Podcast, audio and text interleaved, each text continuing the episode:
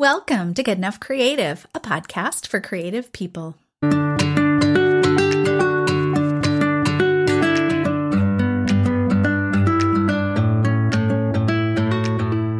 Hello again, my friend. I'm your host, Marie Greene, and in today's bonus episode, I want to tackle a topic that's come up in so many of my conversations with creatives.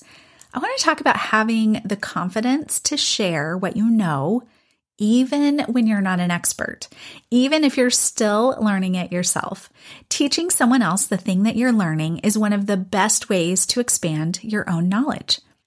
Have you ever heard of the protege effect? It's this psychological phenomenon that we are more likely to retain a working knowledge and a deeper understanding of something when we teach it to someone else.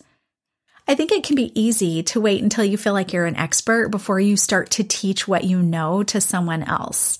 But I often encourage my students to add teaching to their learning process. And often it's met with a sort of bewildered and concerned look like, I can't teach that. What if they ask a question I don't know the answer to? I started teaching my friends how to knit when I was a preteen. My grandmother had asked me to sort of keep this art of knitting alive. She really believed that it was dying out and that we were probably the last two knitters. Little did either one of us know. It was still alive and well, but I didn't personally know anyone else other than my grandmother, especially no one my age who knit. And I figured if I want to have friends who knit, I'm going to have to teach them how. As a child, you don't know what you don't know. So I didn't know there were special terms or techniques, different ways to hold your needles. I didn't know any of that. But I knew how to cast on and knit and purl and decrease and increase, and I knew how to make baby booties and Barbie clothes. And that was enough for me to teach my friends how to knit. Over the years, I taught more of my friends and I shared new knowledge when I had it. And when they asked a question I didn't know, I either said, I don't know, or I did a little research so that I would know. Now, I'd never heard of the protege effect at that point in my life, but I can tell you from my own personal experience that jumping confidently, if not naively, into teaching the little amount I did know made me a more confident knitter. I didn't even know I should wait until I was further along in my journey. I think if no one tells you you can't do something, you just assume that you can. But teaching what you know or what you're learning helps you understand the process a little better too.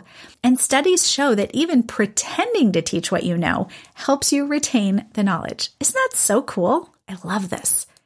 Now, before I go any further, you might be saying, Look, Marie, I am not interested in teaching somebody how to do what I do. I just want to write. I don't want to teach it to someone else. And I get it. Sometimes the idea of teaching what you love to other people makes it sound like it'll take the fun out of it somehow. But this idea applies to all of us, whether we have an interest in teaching, like as a job, or we're just trying to improve our own skills. Teaching doesn't have to be formal. It can be sitting down with your neighbor's child to show them how to weave a hot pad. It can be offering a basic tie dye workshop for the local YMCA and just doing it as a volunteer. It doesn't matter if you're doing it as a paid teacher, a volunteer, doing it on the fly, or starting your own business.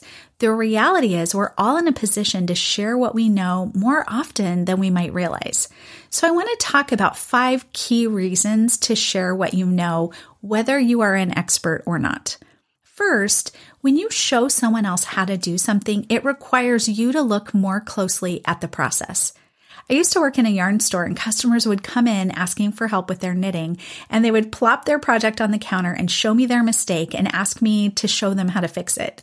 Now, before I could show them, I had to get acquainted with what they were making, look at their pattern, look at the stitches to see if I could figure out what went wrong. What I loved about that experience is it caused me to slow down a little bit and look at the process in a way that felt a little more technical since I wasn't the one making it.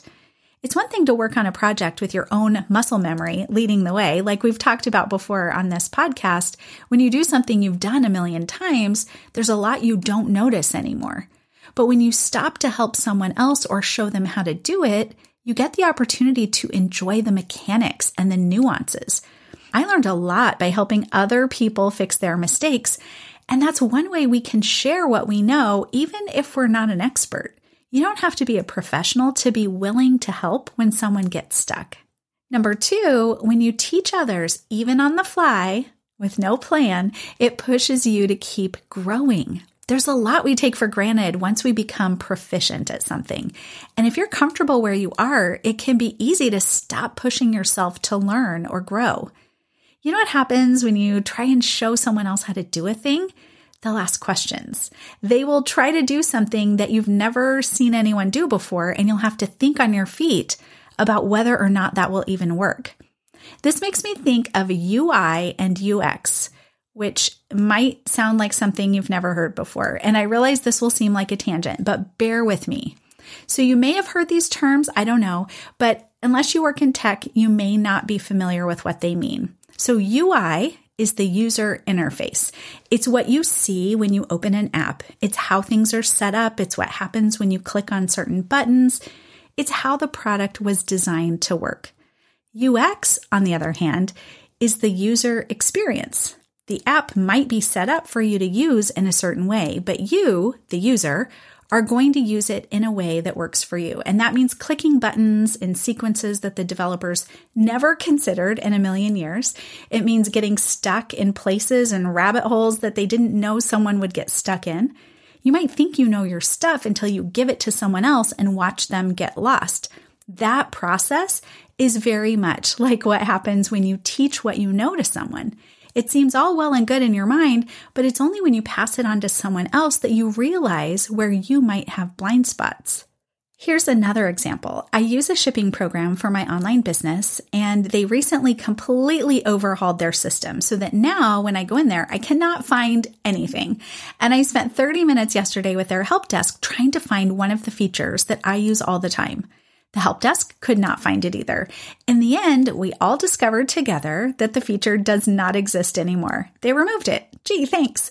Why? Because apparently they didn't think anyone was using it. So, what does all of this have to do with teaching someone what you know? The best way to find out what you're overlooking or what you've missed or what you've taken for granted is to show someone else because other people's eyes will see things that you don't see. They'll ask questions you've never thought to ask. They'll get stuck in places you didn't even know someone could get stuck. And I love this because it means that when I teach someone and they get stuck, we get to work on being unstuck together. I might never have run into that otherwise, but now I'll know how to deal with it if it ever comes up again.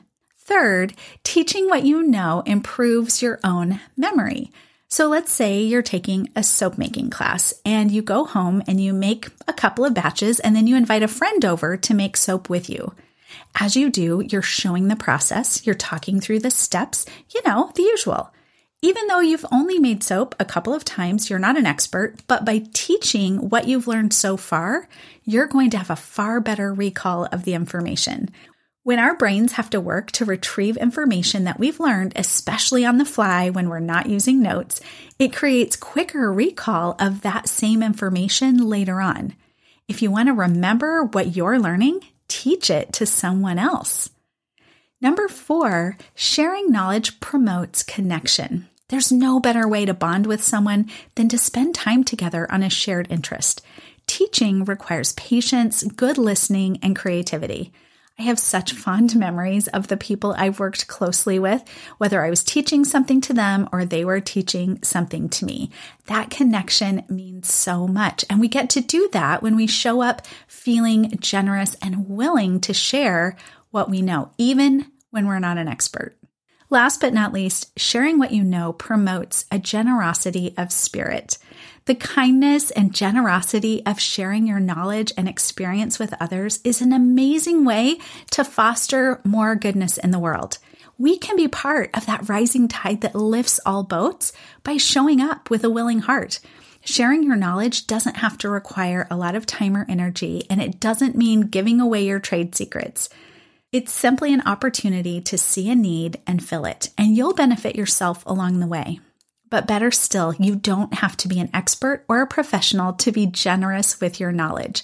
Every time you give a little something of yourself in the form of teaching another person, you deepen your own understanding, you create meaningful connection, and you perpetuate a cycle of giving. Teaching what we know is a way that we can be part of the change we wish to see in the world. What a gift! Speaking of gifts, thank you so much for being a subscriber and for your support of this podcast. You are a gift to me, and I am so grateful. Until next time, my friend, you've got this.